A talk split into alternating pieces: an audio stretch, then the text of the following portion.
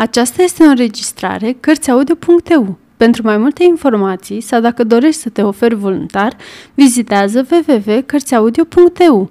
Toate înregistrările Cărțiaudio.eu sunt din domeniu public.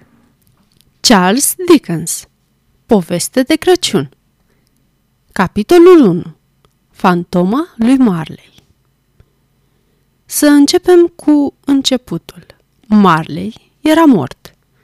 Nu există nicio îndoială în această privință. În registru de înmormântări au semnat, pe rând, preotul, funcționarul, care scrisese certificatul său de deces, antreprenorul de pompe funebre și mai marele bocitorilor. L-a semnat și Scrooge, iar numele lui Scrooge era bine cotat la bursă pentru orice act pe care l-ar fi semnat. Bătrânul Marley zăcea țeapăn, precum un cui bătut într-o scândură. Dar vai de mine! Nu vreau să spun că eu știu din propria experiență ce înseamnă să fii țeapăn ca un cui. Părerea mea este că, într-o fierărie, piesa cea mai lipsită de viață este cuiul. Toată înțelepciunea strămoșilor noștri este închipuită de această comparație – și mâinile mele profane nu o vor tulbura, căci țara întreagă s-ar prăbuși odată cu ea. De aceea, dați-mi voie să repet cu toată convingerea că Marley era la fel de țeapăn ca un cui. Oare Scrooge știa că el a murit? Sigur că știa. Nici nu se putea altfel. Ei fuseseră parteneri de nici nu mai știu câți ani. Scrooge a fost singurul lui executor testamentar, singurul lui administrator, singurul lui împuternicit, singurul lui moștenitor, singurul lui prieten și singurul care îl jelea. Dar nici măcar Scrooge nu era din calea afară de supărat din cauza tristului eveniment, pentru că era un excelent om de afaceri marcând ziua mormântării cu o afacere profitabilă. Faptul că am pomenit de mormântarea lui Marley m-a adus înapoi, de unde am pornit. Nu mai era nicio îndoială că Marley murise. Acest fapt trebuie bine înțeles, pentru că altfel, povestea pe care o voi relata nu va mai avea niciun farmec. Dacă nu am fi fost convinși, înainte de începerea piesei, că tatălui Hamlet murise deja, atunci nu ar fi mai fost nimic deosebit în plimbarea sa nocturnă pe meterezele castelului, prin vântul care sufla dinspre răsărit, decât că ar fi fost un oarecare alt domn de vârstă mijlocie, ivindu-se grăbit la lăsarea serii. Să spunem, de exemplu, în curtea bisericii Sfântul Paul, pentru a lua prin surprindere mintea rătăcită a feciorului său. Scrooge nu a șters însă niciodată de pe firmă numele bătrânului Marley. Așa se face că după ani de zile, deasupra ușii depozitului stătea scris Scrooge și Marley. Firma era cunoscută sub această denumire de toată lumea. Câteodată, cei noi în branșă îl numeau pe Scrooge chiar Scrooge, iar altădată Marley – dar el răspundea la ambele nume. Era indiferent ce nume foloseau. Oh, dar el era un avar autentic, lacom și răpăreț, un bătrân plin de păcate. Aspru și crâncen, ca o cremene din care nu a țâșnit niciodată vreo scânteie. Închis în sine și singuratic ca un cuc. Răceala pe care o emana din lăuntru său îi schimbase vechile trăsături și îi mușcase din nasul ascuțit, îi zbârcise obrajii, mersul îi devenise țeapăn, îi împânzise albul ochilor cu vinișoare roșii, buzele lui subțiri deveniseră vineții, iar cuvintele îi ieșeau screșnite din gâtleș. Parcă se așternuse peste creștetul lui o brumă înghețată, la fel ca și pe sprâncenele și pe obrajii lui scofârciți. Purta această răceală în suflet, emanând-o în jurul său. Cu ea își îngheța birou în zilele fierbinți de vară, iar de Crăciun aerul rece ce înconjura sufletul său nu crește nici măcar cu un grad. Căldura și frigul de afară nu îl deranjau prea tare pe Scrooge. Căldura nu reușea să-l încălzească, iar frigul nu îl deranja de fel. Era mai aspru decât vântul cel mai pătrunzător, mai hotărât în scopul pe care îl urmărea decât zăpada care se scutura din cer, iar rugămințile cele mai stăruitoare nu reușeau să-l înduplece de fel. Vremea, cea mai aspră, nu se putea compara cu omul acesta. Dar ploaia, zăpoada, grindina și lapovița puteau măcar să se laude ca un avantaj față de el. De cele mai multe ori, ele se așterneau pe pământ cu grație, ceea ce nu se putea spune despre Scrooge. Nimeni nu îl oprea pe stradă pentru a-l întreba, bucuros de întâlnire, Ce mai faci, dragul meu Scrooge? Când mai treci pe la mine?" Niciun ceașător nu ceașea de la el. Nici măcar un copil nu îl întreba cât este ceasul. Nici un bărbat sau vreo femeie nu l-a întrebat vreodată cum ar putea să ajungă într-un anumit loc. Până și câinii orbilor păreau că îl recunosc, pentru că atunci când îl zăreau apropiindu-se, își trăgeau după ei stăpânii în curțile caselor, dând înapoi, din coadă, părând a spune, mai bine să nu ai ochi de fel decât să ai ochi răi stăpâne. Dar lui Scrooge nici că-i păsa. Lucru care îi plăcea cel mai mult era să pășească pe marginea căilor aglomerate ale vieții, avertizând căldura sufletului omenesc să nu se apropie prea mult de el. Pe cei asemenea lui Scrooge, cei atot știutori îi numesc nebuni. Într-o bună zi, în ajunul Crăciunului, care este cea mai frumoasă zi a întregului an, bătrânul Scrooge lucra, ca de obicei, în biroul său. Afară era o vreme rece și cețoasă pe deasupra, iar el putea auzi vorbind oamenii aflați afară, în curte, care se foiau în sus și în jos, fiecare cu treaba lui, frecându-și palmele și țopăind din picioare de fric pe drumul pavat cu pietre pentru a se încălzi. Ceasul din turn abia debătuse de trei, dar afară se întunecase deja. De altfel, lumina soarelui nu se arătase toată ziua și lumânările licăiau în ferestrele magazinelor învecinate, plutind ca niște pete roșii în aerul dens ciocolatiu. Ceața se prelingea prin fiecare crăpătură și prin fiecare gaură de cheie. Și era atât de deasă încât, deși curțile erau foarte înguste, casele aflate față în față de-abia se întrezăreau. S-ar fi putut crede că natura se chinuia din greu să pregătească ceva de proporții mari, atunci când pâcla întunecată aluneca pe pământ, ascunzând totul sub faldurile ei. Ușa de la biroul lui Scrooge era deschisă ca să-și poată supraveghea funcționarul care, într-o cămăruță mică și mohorâtă, asemănătoare unei celule, copia niște scrisori. În camera lui Scrooge ardea un foc destul de mic, dar cel din cămăruța funcționarului era atât de mic încât părea că este o mână de jăratic. Dar nu putea face un foc mai mare pentru că lada cu cărbun se afla chiar în camera lui Scrooge. Funcționarul intră în cameră cu lopata în mână, atât de hotărât încât, la vederea lui, stăpânul îl amenință că va fi nevoie să-l trimită acasă. Atunci, funcționarul își înfășură fularul cel alb la gât și încercă să se încălzească la flacăra lumânării, dar neavând prea multă imaginație, nu prea reuși.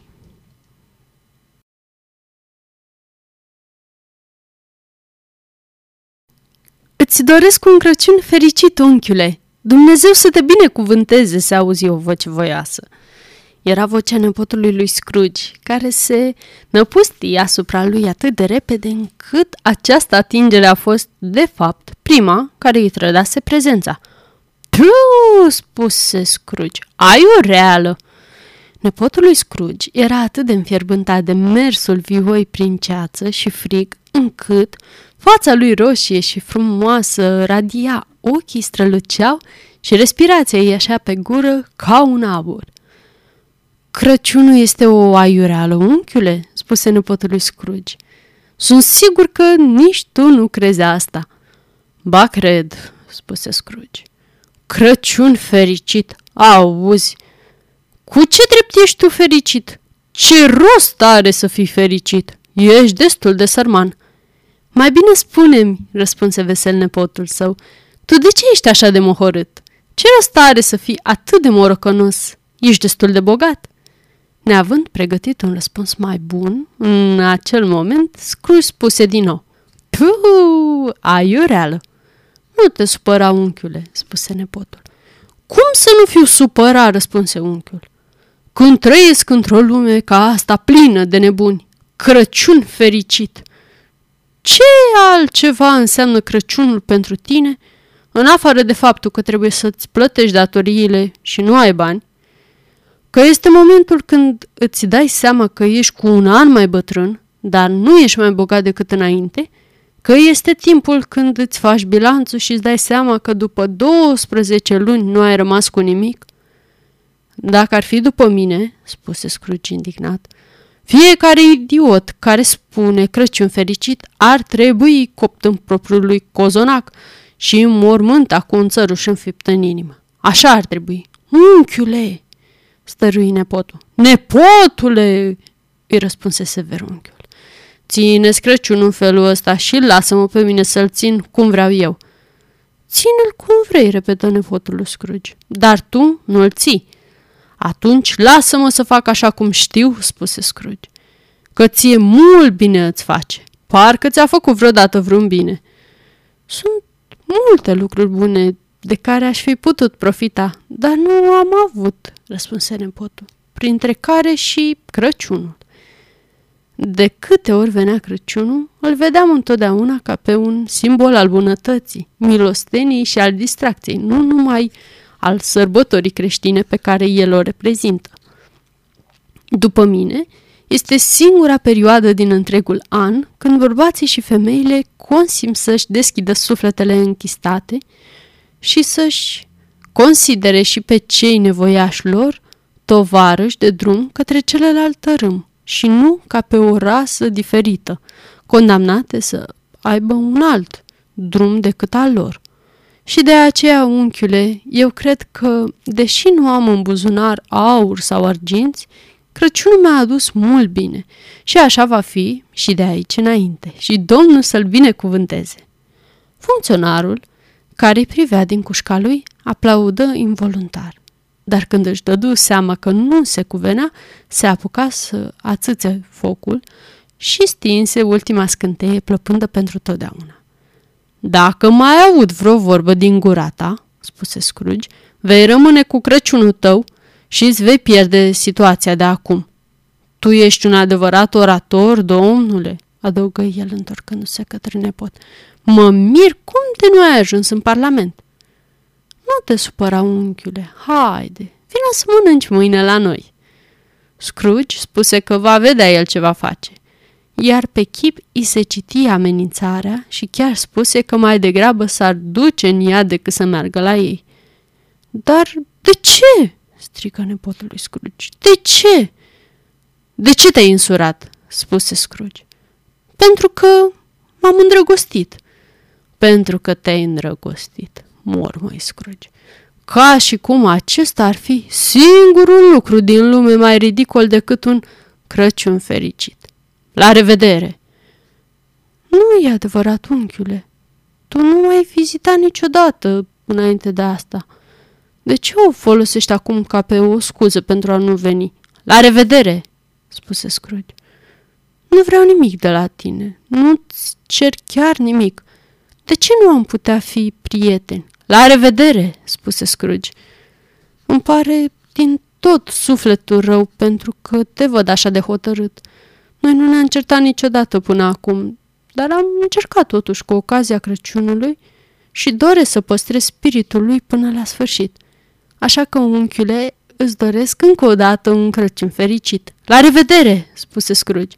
Și la mulți ani, la revedere, spuse Scrooge. Fără să-i răspundă, nepotul său ieși din cameră. Se opri la ușa de la intrare pentru a-i ura Crăciun fericit funcționarului, care, așa înfrigura cum părea, era totuși mai cal la suflet decât Scrooge, pentru că îi răspunse la urări pe un ton prietenos. Încă unul, mormăi Scrooge auzindu-i. Funcționarul meu, cel cu 15 șilingi pe săptămână, își permite să vorbească așa despre Crăciun. O să ajung la Balamuc. În timp ce acest lunatic îl conducea afară pe nepotul lui Scrooge, intrară pe ușă alți doi oameni. Erau niște domni impunători, plăcuți la înfățișare, care stăteau acum în biroul lui Scrooge cu pălăriile în mâini și cu brațele pline de registre și hârtii, înclinându-se către el. Sunteți Scrooge și Marley, mi se pare, spuse unul din el, uitându-se pe listă. Cui am plăcerea să mă adresez? Domnului Scrooge sau domnului Marley? Domnul Marley a murit de șapte ani, chiar în această zi, spuse Scrooge. Nu avem nicio îndoială că generozitatea domnului Marley este împărtășită și de partenerul lui, spuse domnul, în timp ce își prezenta preferințele. Cu siguranță că așa era, pentru că ei fuseseră două suflete înrudite. La auzi un spăimântător cuvânt, generozitate, scruse în cruntă și clătină de cap în timp ce îi dădea înapoi referințele.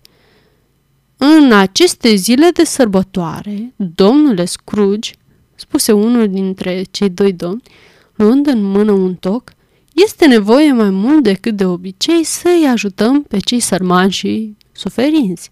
Mii de oameni duc lipsă de strictul necesar și alte sute de mii trăiesc în condiții mizere, domnule. Nu mai există oare închisori? strigă Scrooge. Există o mulțime de închisori, spuse domnul, lăsând jos tocul. Și ce fac sindicatele? Mai întrebă Scrooge. Mai funcționează? Mai funcționează, replică domnul. Nu aș putea spune că nu. Atunci, legea pentru săraci mai este oare în vigoare? Spuse Scrooge. Este și se aplică din plin, domnule. Oh, îmi era teamă din cele spuse de dumneavoastră că între timp s-a întâmplat ceva și nu mai funcționează, spuse Scrooge. Sunt bucuros că nu e așa. Nu credem că ea hrănește trupul și sufletul mulțimilor, răspunse domnul. Și de aceea câțiva dintre noi încercăm să strângem bani pentru a le putea cumpăra celor săraci mâncare și haine călduroase. Am ales aceste zile din an pentru că acum lipsurile se resimt mai mult ca oricând și abundența bucură inimile oamenilor. Dumneavoastră, cu ce sumă ați dori să contribuiți? Cu nimic, replică Scrooge. Doriți să rămâneți anonim? Doresc să fiu lăsat în pace, spuse Scrooge. De vreme ce m-ați întrebat, domnilor, ce doresc, acesta este răspunsul meu. Eu nu mă distrez de Crăciun și nu îmi permit să-i distrez pe alții. Îmi ajunge că plătesc instituțiile de care am pomenit pentru că ele mă costă destul și săracii ar trebui să meargă acolo să le ceară ajutor. Nu sunt mulți cei care pot merge acolo, iar alții mai bine ar muri decât să ceară ceva.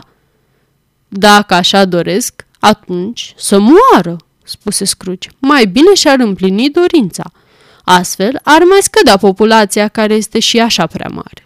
De altfel, să mă scuzați, nu sunt sigur de asta. Dar ați putea ști, observă domnul. Nu este treaba mea, replică Scrooge. Omului îi ajunge să-și vadă de treburile lui și să nu se mai amestece în treburile altora. Ale mele îmi ocupă tot timpul. La revedere, domnilor! Văzând că nu mai are niciun rost să-și continue discuția, domnii plecară. Scrooge își reluă lucru cu o impresie mult îmbunătățită despre propria sa persoană și într-o stare de spirit mult mai destinsă ca de obicei. Între timp, ceața se îngroșase și mai tare, astfel încât oamenii alergau cu felinarele pâlpâinde în mâini prin întunericul care se lăsase, oferindu-se să meargă înaintea trăsurilor pentru, le, pentru a le arăta drumul. Vechiul turn al bisericii, al cărui clopot cu dangăt aspru privea parcă în jos, pe furiș către Scrooge printr-o fereastră gotică, devenise invizibil și bătea orele și sferturile de oră de sus din înălțimea norilor, urmate de vibrații tremurândei, ca și cum dinții ar fi clănțănit în capul înghețat. Frigul se întețise. Într-o curte de pe strada principală, câțiva muncitori reparau țevile de gaz și aprinseseră într-un cazan un foc mare, în jurul căruia se adunase un grup de oameni să se încălzească privind încântați flăcările. Din țeava de apă, rămasă fără dop, apa curgea în neștire, transformându-se pe loc în gheață. Atracția magazinelor erau crenguțele și fructele atârnate în vitrinele luminate de lămpi, la lumina cărora obrajii palizi ai trecătorilor păreau îmbujorați. În magazinele de păsări și în băcănii, negoțul se făcea în joacă, părând un adevărat spectacol, fiind aproape imposibil de crezut că mai există asemenea principii serioase ca târguiala și vânzarea.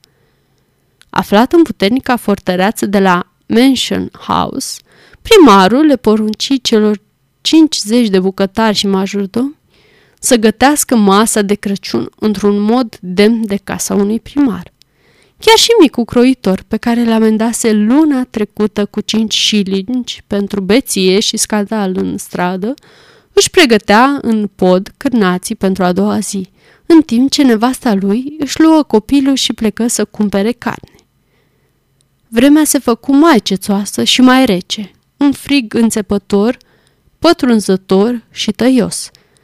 Dacă bunul sfânt Dunstan nu mușcase încă din nasul necuratului pe o vreme ca asta, în loc să-și folosească armele obișnuite, atunci, într-adevăr, nu ar fi dorit să piardă o asemenea ocazie. Posesorul unui mic nas roș, de frigul înfometat, tot așa cum oasele sunt roase de câini, se năpustia asupra ușii lui Scrooge pentru a-i cânta un colin de Crăciun. Dar după primele cuvinte, da Domnul să fii binecuvântat, nimic în lume să nu te înspăimânte, să nu te înspăimânte, Scrooge apucă liniarul cu asemenea hotărâre, încât colindătorul fugi cuprins de panică, lăsând ceața și gerul tot mai puternic să se furișeze pe gaura cheii. Sosi și ora de închidere. Scrooge se sculă de pe scaun și îl anunță și pe funcționar care aștepta în colțul său și care, după ce stinse lumânarea, își puse pălăria pe cap. Mâine vrei să fii libertată ziua, nu-i așa?" spuse Scrooge. Dacă sunteți de acord, domnule." Nu sunt de acord," spuse Scrooge, și nu este corect. Dacă ți-aș reține din salariu o jumătate de corană pentru asta, de simți neîndreptății, nu-i așa?" Funcționarul zâmbi sfios.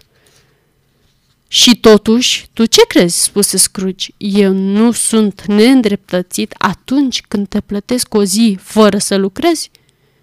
Funcționarul îi atrase atenția că este vorba de o singură zi într-un an. Nu este o scuză prea bună pentru a fura din buzunarul omului în fiecare an în ziua de 25 decembrie, spuse Scrooge încheindu-și nasturii paltonului până la bărbie. Dar îți dau voie să lipsești toată ziua, iar în dimineața următoare să fii aici cât mai devreme. Funcționarul promise că așa va face și Scrooge și pe ușă mormăind. Biroul fu închis într-o clipită și funcționarul, cu fularul larg atârnându-i peste mijloc, pentru că nu avea palton lung, se dădu pe gheață pe Cornhill până la capătul unei străduțe, de 20 de ori, bucuros că venise Crăciunul. Și apoi fugi către casă cât de repede putu ca să se joace de baba oarba. Scrooge, cine trist, în taverna lui obișnuită și mohorâtă și, după ce citi toate ziarele și își petrecu restul serii citind registru său bancar, se duse acasă să se culce. Locuia în odaia care îi aparținuse cândva partenerului său răposat. Erau câteva camere mohorâte, aflate într-o clădire cu un aer trist, care nu prea mai avea ce să caute acolo, încât nimeni nu și-ar fi putut închipui că, pe când era o casă tânără, alergase jucându-se de avați ascunserea cu alte case, rătăcind drumul de întoarcere de fiecare dată. Era destul de bătrână și posomorâtă acum, pentru că nimeni nu mai locuia în ea. În afară de Scrooge, restul camerelor fiind închiriate pentru birouri. Curtea era atât de întunecată încât până și Scrooge, care cunoștea fiecare piatră de pe jos, căuta drumul, bâșbâind cu mâinile prin aer. Ceața și chiciura atârnau deasupra vechii porți negre, încât părea că însuși spiritul vremii medita trist pe prag. Ciocănelul de la ușă nu avea nimic deosebit în el, în afară de faptul că era foarte mare. Cu siguranță că Scrooge îl văzuse în fiecare noapte și dimineață de când se mutase acolo. În plus, Scrooge era lipsit de imaginație, la fel cum era orice bărbat din Londra, chiar uh, incluzând, poate merg prea departe, funcționarii și consilierii din Consiliul Orășenesc. Să adăugând de asemenea că Scrooge nu se gândise niciodată până acum la Marley, până la menționarea din această după-amiază a aniversării de șapte ani de la moartea partenerului său.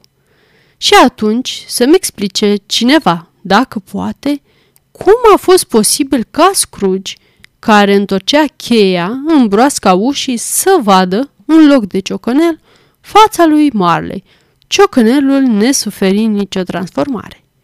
Fața lui Marley.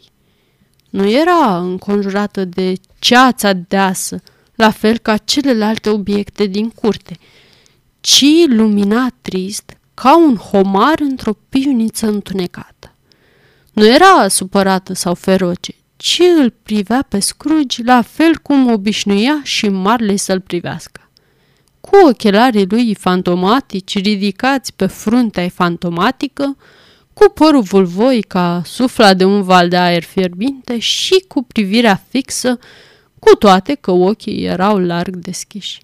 Din cauza ochilor și a feței lui livide, arăta înspăimântător, dar oroarea plutea în aer, contrar expresiei de pe fața sa, și nu putea fi controlată.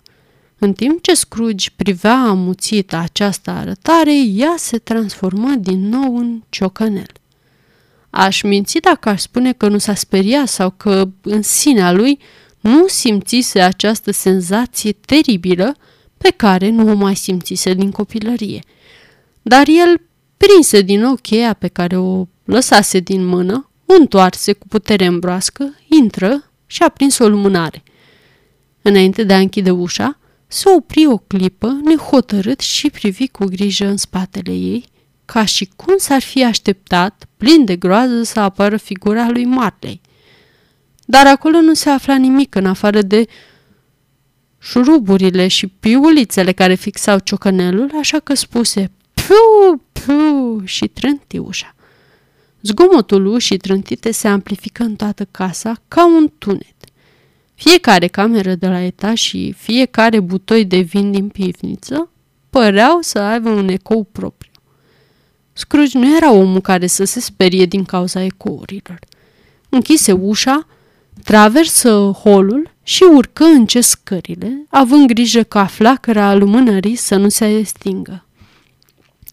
În timp ce pășea pe scări, îi se păru că o umbră, ca o, lomu, ca o locomotivă, urcă în fața lui.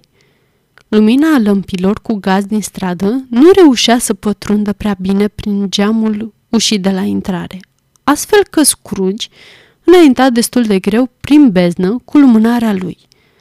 Dar Scrooge urcă mai departe, fără să-i pese câtuși de puțin. Întunericul este ieftin și lui Scrooge nu-i displăcea. Dar, înainte de a-și închide ușa din lemn masiv, cercetă fiecare cameră. Își amintea destul de bine fața aceea. Acesta fiind de fapt motivul care îl determina să facă lucrul acesta. Salonul, dormitorul și de baraua, toate erau așa cum trebuiau să fie. Nu era nimeni ascuns sub masă și nici sub canapea. În șemineu pulpuia focul, ligheanul era pregătit și micul vas cu terci stătea pe policioară. Nu se ascundea nimeni în dulap și nici în cămașa lui de noapte care atârna pe perete într-o poziție ciudată. De baraua arăta la fel ca întotdeauna, un grilaj vechi de sobă, niște pantofi vechi, două coșuri pentru pește, un stativ pe trei picioare pentru lighean și un joc de cărți. Închise satisfăcut ușa camerei, după care o încuie pe dinăuntru. Contrar uh, obiceiului său, întoarse cheia de două ori în broască. Astfel, baricadat, își desfăcu cravata de la gât, apoi îmbrăcă cămașa de noapte, își încălță papucii și se așeză în fața șemineului ca să-și mănânce terciul. În noaptea geroasă, focul abia mai pâlpâia. Fu nevoit să se așeze mai aproape, aplecându-se asupra lui ca să smulgă și cea mai mică senzație de căldură din grămăjoarea de jăratic. Șemineul era vechi, construit cu mult timp în urmă de un negustor olandez și ornat de jur împrejur cu niște plăci de ceramică olandeze ciudate, pe care erau pictate scene din scriptură.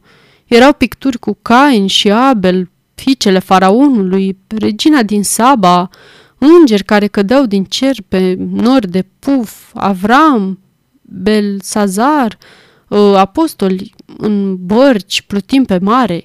Erau acolo sute de fețe care îi atrăgeau privirea și totuși fața lui Marley cel mor de șapte ani apărea ca vechea nuia a profetului și totul dispăru pe dată. Dacă la început nu văzuse nimic pe niciuna din plăci, acum pe fiecare se afla câte o copie a feței bătrânului Marley, apărută din gândurile ce avuseseră puterea de a modela imagini pe suprafața lor. Aiurel, spuse Scrooge și traversă camera. După câțiva pași, se așeză din nou. Își lăsă capul pe spate și privirea ei se opri asupra unui clopoțel care atârna nefolosit în camera ce comunica cu un anumit scop de mult uitat cu o alta, aflată la ultimul etaj al clădirii. Cu privirea pironită asupra lui, spre marea lui uimire și cu o frică ciudată și inexplicabilă, în suflet, văzu cum clopoțelul începe deodată să se balanceze, dar atât de încet încât abia de se auzea un sunet. Dar nu trecu mult timp și sunetul se auzi din ce în ce mai tare, urmat apoi de sunetul celorlalți clopoței din casă. Nu a durat mai mult de o jumătate de minut sau un minut, dar lui se păru că durase o oră. Sunetul clopoțeilor încetă dintr-o dată, la fel cum începuse, după care se auzi un zângănit care părea că vine din adâncul pământului, ca și cum cineva ar trage un lanț peste butoaile cu vin din pivniță. Scrooge își aminti apoi că auzise, povestindu-se, despre fantomele din casele bântuite, care trăgeau lanțuri după ele. Ușa pivniței se trânti de perete cu un zgomot surzitor, care acest zgomot de lanțuri se auzi din ce în ce mai aproape. La etajele de mai jos, urcând scările, și apoi îl auzi apropiindu-se de ușa lui. Tot e o aiureală, spuse Scrooge. Nu vreau să cred altceva. Se făcuse totuși pali la față atunci când, fără nicio avertizare, o siluetă intră în cameră, trecând prin ușa masivă și se opri în fața lui. La vederea arătării, flacăra anemică se mări și păru că strigă, Îl cunosc, este fantoma lui Marley. Și apoi se făcu iarăși mică. Era aceeași față, era Marley, cu haina lui obișnuită, aceiași pantofi și ghete cu ciucuri zburliți, cu părul răvășit – Ținea strâns în mână lanțul lung, care se târa în urma lui ca o coadă. Când se apropie, Scrooge observă că pe lanț atârnau cutii de tablă, chei, lacăte, registre, acte și portofele greoaie din oțel. Corpul lui era transparent, astfel că Scrooge văzu prin haina lui cei doi nasturi de la spate. Scrooge auzise adeseori vorbindu-se despre Marley că nu are măruntai, dar nu crezuse până acum. Nu credea nici în momentul de față, cu toate acestea, îl privea și era conștient că stătea în fața lui, la fel cum îi simțea privirea înghețată și vedea Batista petrecută peste cap și bărbie pe pe care nu o observase până acum. Dar totuși era neîncrezător și în sinea lui se lupta cu sentimente contradictorii. Ce vrei de la mine?" spuse Scrooge pe un ton caustic și mai rece ca niciodată. Multe!" Era vocea lui Marley, nu mai avea nicio îndoială. Dar tu cine ești?" Mai bine întreabă-mă cine am fost." Atunci te întreb, cine ai fost?" spuse Scrooge aproape strigând. Ești cam pretențios pentru o umbră." Era cât pe ce să spună ca să fie o umbră, dar considerase că așa era mai bine.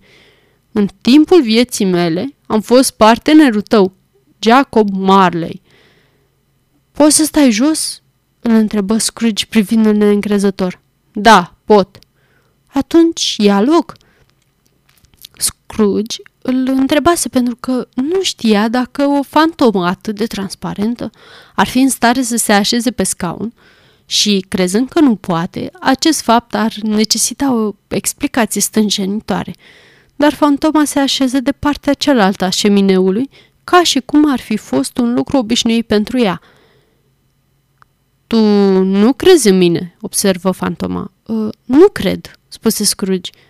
Ce altă dovadă ai despre existența mea în afară de ceea ce simți? Nu știu, spuse Scrooge. De ce nu ai încredere în ceea ce simți?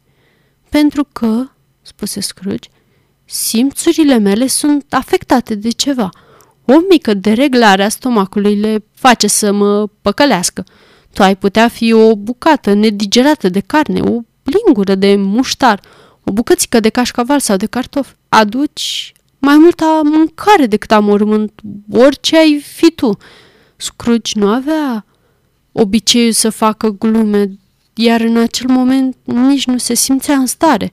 Adevărul este că încercase să glumească pentru a-și distrage atenția și de a nu mai simți teama, căci vocea asta fie făcuse să înghețe sângele în vine.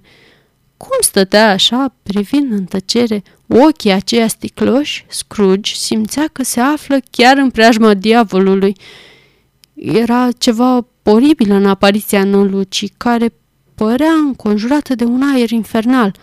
Scrooge nu putea să-l simtă pentru că, deși fantoma stătea nemișcată, părul ei, hainele și ciucurii pluteau în aer, parcă mișcați de vaporii fierbinți al unui cuptor – Vezi această scobitoare?" spuse Scrooge, reluând rapid atacul și dorind, chiar și pentru o secundă, ca privirea fixă a vedenii să nu mai stăruie asupra lui.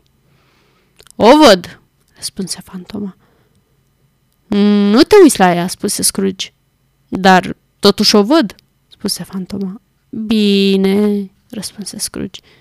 Nu am decât să o înghit și tot restul vieții mele voi fi urmării de o armată de spiriduși creați de mine. E o aiureală, îți spun eu, aiureală. În acel moment, spiritul începu să strige și să-și scuture lanțul cu un zgomot și înfricoșător, încât Scrooge reuși cu greu să se țină de scaun și să nu leșine dar se îngrozi și mai mult atunci când stafia își desfăcu bandajul care îi înfășura capul, ca și cum în cameră ar fi fost prea cald și un maxilar inferior îi căzbă piept. Atunci Scrooge căzu în genunchi și își prinse fața în mâini. Ai milă de mine, spuse Scrooge. Apariții îngrozitoare, de ce mă necăjești? Omule, cu mintea ta lumească, răspunse fantoma. Acum crezi că exist sau nu? Acum cred, spuse Scrooge. Sunt nevoit să cred. Dar de ce spiritele vin pe pământ și de ce ele vin la mine?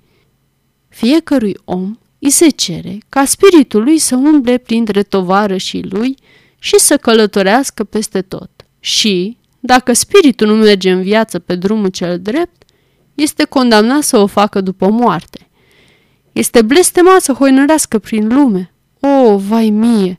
și să fie martor la ceea ce nu poate avea, dar ar fi putut avea pe când trăia pentru a fi fericit.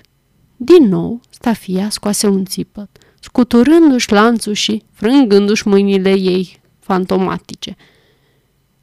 Porți lanțurile la mâini, spuse Scrooge tremurând. Spune-mi, De ce? Port lanțul pe care l-am construit în timpul vieții, răspunse Fatoma. L-am construit verigă după verigă și centimetru după centimetru. Scrooge început să tremure și mai tare. Sau mai bine, continuă fantoma, ai vrea să știi greutatea și lungimea lanțului pe care tu însuți îl porți? Acum șapte ani era la fel de greu și de lung ca acesta și de atunci ai mai adăugat câteva verigi la el. Probabil este un lanț destul de greu pentru tine. Scrooge privi în jurul său ca și cum s-ar fi așteptat să fie înconjurat de 50 sau 60 de stânge de cablu de fier, dar nu văzu așa ceva. Jacob, spuse el cu o voce rugătoare, bătrâne Jacob Marley, te rog, mai spunem câte ceva. Fii bun și liniștește-mă. Nu am ce să-ți spun, spuse fantoma.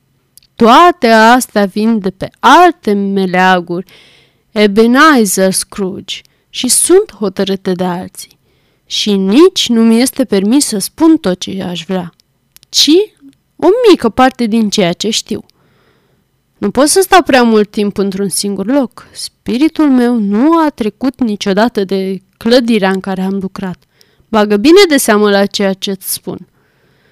În timpul vieții, spiritul meu nu a hoinărit niciodată dincolo de limitele înguste ale încăperii noastre de bani și de aceea mă așteaptă zile grele. Scrooge avea obiceiul ca, în timp ce gândea, să-și țină mâinile în buzunarele de la spate. La fel făcu și acum, cântărind spusele fantomei, dar fără să o privească sau să se ridice în picioare. Poate nu te-ai grăbi prea tare, Jacob, observă Scrooge pe un ton rece, cu o urmă de umilință și respect în voce. Nu m-am grăbit, repetă fantoma. Ai murit de șapte ani, spuse Scrooge, și în tot acest timp ai călătorit. Tot timpul, spuse fantoma fără liniște, torturat fără încetare de remușcări. Călătorești uh, mult? întrebă Scrooge. Ca vântul, răspunse Stafia. În acești șapte ani ai trecut probabil peste mări și țări, răspunse Scrooge. Auzind acestea, Năluca scoase încă un strigăt și își zângăni atât de groaznic lanțul în liniștea de mormânt a nopții, încât straja care umbla pe ulițe ar fi fost îndreptățită să-l pedepsească pentru perturbarea liniștei publice. Oh, sunt captiv și legat în fiare, strigă fantoma, fără să știu câte veacuri de muncă neîntreruptă a creaturilor nemuritoare vor trebui să treacă pe acest pământ pentru a putea păși către veșnicie. Fără să știu că fiecare spirit creștin ce se află în mica lui sferă oriunde ar fi, va afla că viața sa muritoare este prea scurtă pentru binele pe care l-ar putea face. Fără să știu că niciun regret nu poate aduce binele cuiva, pentru că a folosit în mod greșit șansa care i s-a acordat în viață. Cu toate acestea, și eu am fost la fel. Oh, și eu am fost la fel. Dar tu ai fost întotdeauna un bun negustor. Jacob, îngăimă Scrooge, care începuse deja să se gândească la propria sa persoană. Negoțul, strigă fantoma, frângându-și mâinile din nou. Omenirea a fost negoțul meu, bunăstarea era negoțul meu, mila, îngăduința și bunăvoința, toate au fost negoțul meu. Tot ce am realizat în viață a fost doar o picătură de apă în oceanul atot cuprinzător a ceea ce ar fi trebuit să fac își ridică lanțul, ca și cum acesta ar fi cauza supărării sale zadarnice și apoi îl trânti iarăși cu putere de pământ. Acum, la sfârșitul anului, spuse Năluca, sufăr cel mai mult. De ce oare mi-am întors privirile de la și mei și nu m-am uitat vreodată către steaua aceea binecuvântată care a condus pașii celui înțelept către locuința săracului? Oare eu nu aș fi putut ajuta vreun sărman? Scrooge era înspăimântat din ce în ce mai mult de vorbele nălucii și început să tremure teribil de tare. Ascultă-mă, strigă spiritul, pentru că nu mai am timp. Te ascult, spuse Scrooge, dar nu fi aspru cu tine, te implor. Nu înțeleg cum de poți să mă vezi. Am fost mult timp în preajma ta, fără ca tu să mă vezi. Nu era o afirmație prea plăcută. Scrooge tremura și își șterse sudoarea de pe frunte. Pocăința nu este un lucru prea ușor pentru mine, continuă fantoma. În noaptea asta sunt aici ca să te avertizez că mai ai încă o șansă să nu-mi împărtășești soarta. Eu sunt speranța ta, Ebenezer. Mi-ai fost întotdeauna un bun prieten, spuse Scrooge. Îți mulțumesc. Vei fi vizitat, spuse fantoma, de către trei spirite. Expresia de pe fața lui Scrooge semăna în acest moment cu cea a fantomei. Ai pomenit cumva despre speranță Marley? întrebă el cu o voce șovăielnică. Da, mai bine nu pomenei, spuse Scrooge. Fără vizita lor, spuse fantoma, nu vei putea ocoli calea pe care am pășit eu. Va trebui să aștepți până mâine când clopotul va bate ora 1. Nu ar putea să vină toți trei deodată, Jacob? Încercă Scrooge. Cel de-al doilea va sosi în noaptea următoare, la aceeași oră, iar pe cel de-al treilea, așteptându-l în seara ce va urma, când se va auzi în turn ultima bătaie a orei 12. Pe mine nu mă vei mai vedea niciodată și spre binele tău să-ți amintești de convorbirea noastră. După ce rostia aceste cuvinte, Năluca își luă Batista de pe masă și își legă capul ca la început. Scrooge recunoscu zgomotul făcut de dinții nălucii când maxilarele îi se uniseră. Îndrăzni din nou să-și ridice privirile și văzu cum musafirul său se ridicase deja în picioare cu lanțul greu de jur împrejurul brațului. Fantasma pășea încet și cu fiecare pas pe care îl făcea, fereastra se deschidea puțin câte puțin, astfel încât, atunci când Năluca ajunse acolo, aceasta era larg deschisă. Îi făcu semnul scru să se apropie. Când se aflară la doi pași unul de altul, fantoma lui Marley își ridică mâna, semn să nu mai facă niciun pas. Scrooge se opri. Nu pentru a-i se supune, ci mai mult de frică și uimire, pentru că, atunci când își ridică mâna, auzi în aer niște sunete nedeslușite de lamentări și regrete, vaete triste și pline de reproș. După ce ascultă un moment, Năluca se alătură vaetului funebru și zbură afară, în noaptea cea neagră și sinistră. Scrooge se apropie și privi pe fereastră plin de curiozitate. Prin aerul înghețat de afară se zăreau nălucile care hoinăreau încoace și încolo, gemând neliniștite. Fiecare purta lanțuri asemănătoare cu cele ale fantomei lui Marley. Erau legate unele de altele, s-ar putea să fi fost cârmuitori plini de păcate, neputând să zboare una fără cealaltă. Scrooge le cunoscuse pe unele dintre ele pe timpul când erau încă în viață. Recunoscuse o fantomă bătrână, îmbrăcată cu o haină albă, care avea legată de gleznă o hidoasă casă de bani și striga jalnic că nu poate ajuta femeia necăjită cu un copil în brațe care stătea în pragul ușii. Nenorocirea lor era în mod clar faptul că doreau să ajute oamenii, dar își pierduseră puterea. Ori aceste creaturi se pierduseră prin ceață, ori ceața le învăluise, Scrooge nu ar putea spune, dar odată cu ele se estompase și vocea lor tânguietoare. Și noaptea semăna din nou cu cea când el sosise acasă. Scrooge închise fereastra și verifică ușa prin care intrase fantoma. Era încuiată de două ori, cum încuiase cu propriile lui mâini, iar cuile erau la locul lor.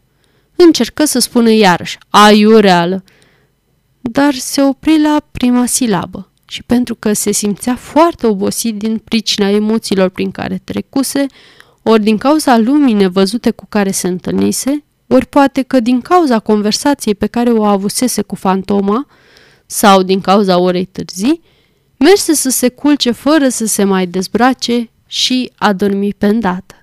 Sfârșit.